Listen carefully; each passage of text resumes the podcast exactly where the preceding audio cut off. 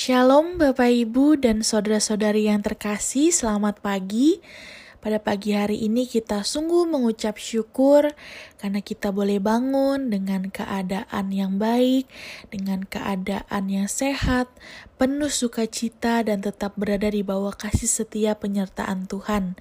Dan pada saat ini kita akan bersama-sama kembali bersekutu di dalam renungan pagi GKI Coyudan Sabtu 5 Juni 2021 dengan tema kisah tentang seorang penabur yang terambil dari Lukas 8 ayat keempat sampai ke-15. Sebelum kita bersama-sama disapa kembali oleh firman Tuhan, disegarkan kembali pada pagi hari ini, dikuatkan kembali untuk melangkah pada hari ini, mari kita bersatu di dalam doa memohon Roh Kudus untuk menolong dan memimpin kita semua. Mari kita berdoa. Allah Bapa kami yang sungguh kasih setianya kami rasakan di sepanjang kehidupan kami, yang pertolongannya selalu tepat pada waktunya, dan kasih setianya selalu melingkupi kami. Kami mengucap syukur jikalau pada pagi hari ini Tuhan terus menjagai kami, Tuhan terus melindungi kami, dan kami juga mengucap syukur jikalau pada saat ini kami bersama-sama akan disapa kembali oleh firman-Mu, disegarkan kembali, dikuatkan kembali, dan biarlah kiranya firman ini yang boleh menolong kami, menuntun kami di dalam seluruh kehidupan kami. Biarlah kiranya roh kudusmu hadir di dalam seluruh langkah kehidupan kami, sehingga apa pun yang kami kerjakan, itu adalah bentuk karya Tuhan dalam kehidupan kami. Inilah kami ya Tuhan, kami siap untuk mendengarkan firman-Mu, merenungkannya dan melakukannya dalam kehidupan kami. Amin. Saya akan membacakan ayat yang ke-11 dan ke-15 untuk kita semua. Inilah arti perumpamaan itu Benih itu ialah firman Allah. Yang jatuh di tanah yang baik itu ialah orang yang setelah mendengar firman itu menyimpannya dalam hati yang baik dan mengeluarkan buah dalam ketekunan.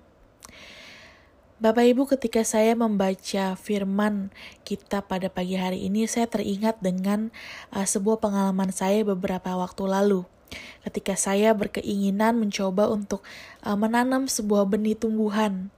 Nah, setelah saya tanam, saya sirami terus dan saya taruh di tempat yang uh, cukup cahayanya. Perlahan-lahan muncullah tunas dan kemudian bertumbuh uh, tinggi, bertambah tinggi, daunnya mulai lebat. Lalu karena saya merasa cukup puas, Akhirnya saya letakkan saja untuk menghias sebuah sudut ruangan. Yang penting saya tahu bahwa uh, tanaman itu tetap hidup. Nah, lama berselang saya tersadar ternyata tumbuhan tersebut mulai mengering dan satu persatu daunnya mati.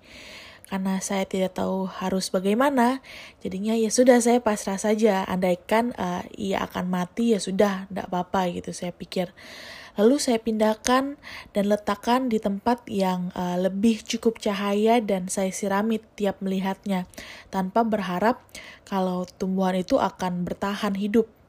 Namun setelah beberapa saat ketika saya melihat kembali, ternyata tumbuhan itu bertahan dan tunas daun-daun baru mulai bermunculan dan akhirnya bertumbuh besar hingga saat ini.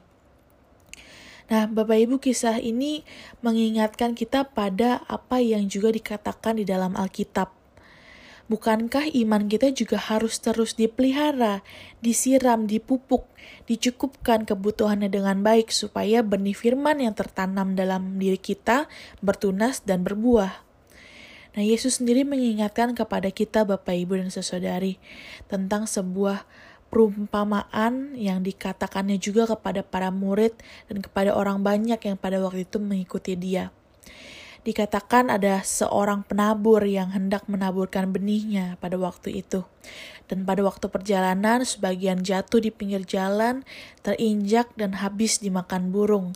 Sehingga sebagian lagi jatuh di tanah berbatu, dan setelah tumbuh menjadi kering karena tidak mendapat air. Dan sebagian lagi jatuh di semak duri yang menghimpitnya sampai mati, dan dikatakan sebagian lagi jatuh di tanah yang baik, dan berbuah seratus kali lipat.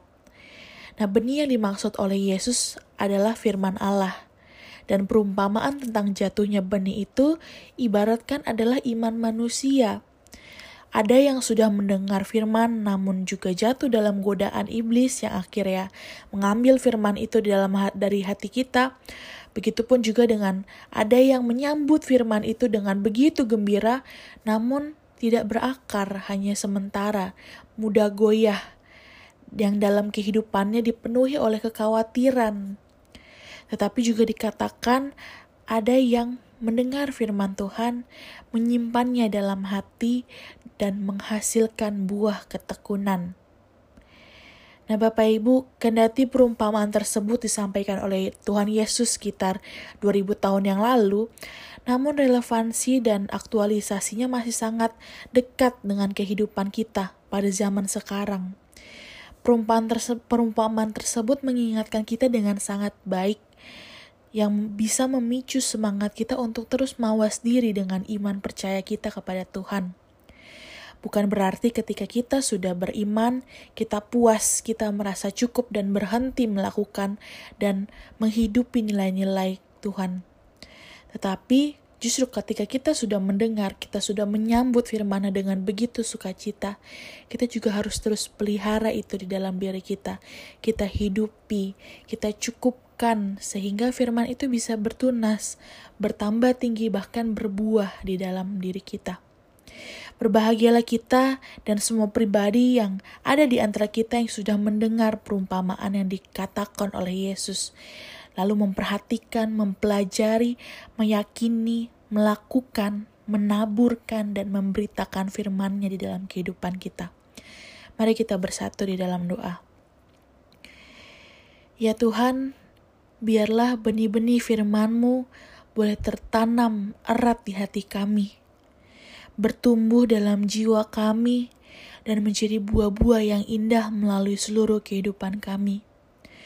Kiranya Tuhan sendiri yang bersama dengan kami, merawat, memelihara, dan menjaga seluruh kehidupan kami. Kami menyerahkan seluruh kehidupan kami, masa depan kami, kesehatan kami, seluruh apa pun yang kami kerjakan dan kami pergumulkan hanya di dalam nama Tuhan kami yang penuh kasih, yang sungguh mengerti apa yang menjadi kebutuhan dan seruan hati kami. Amin. Selamat menjalani hari Bapak Ibu, biarlah kiranya benih-benih firman yang sudah ada di dalam diri kita boleh terus bertumbuh, bertunas, dan berbuah. Selamat menjalani hari bersama dengan Tuhan, kiranya Tuhan memberkati kita semua.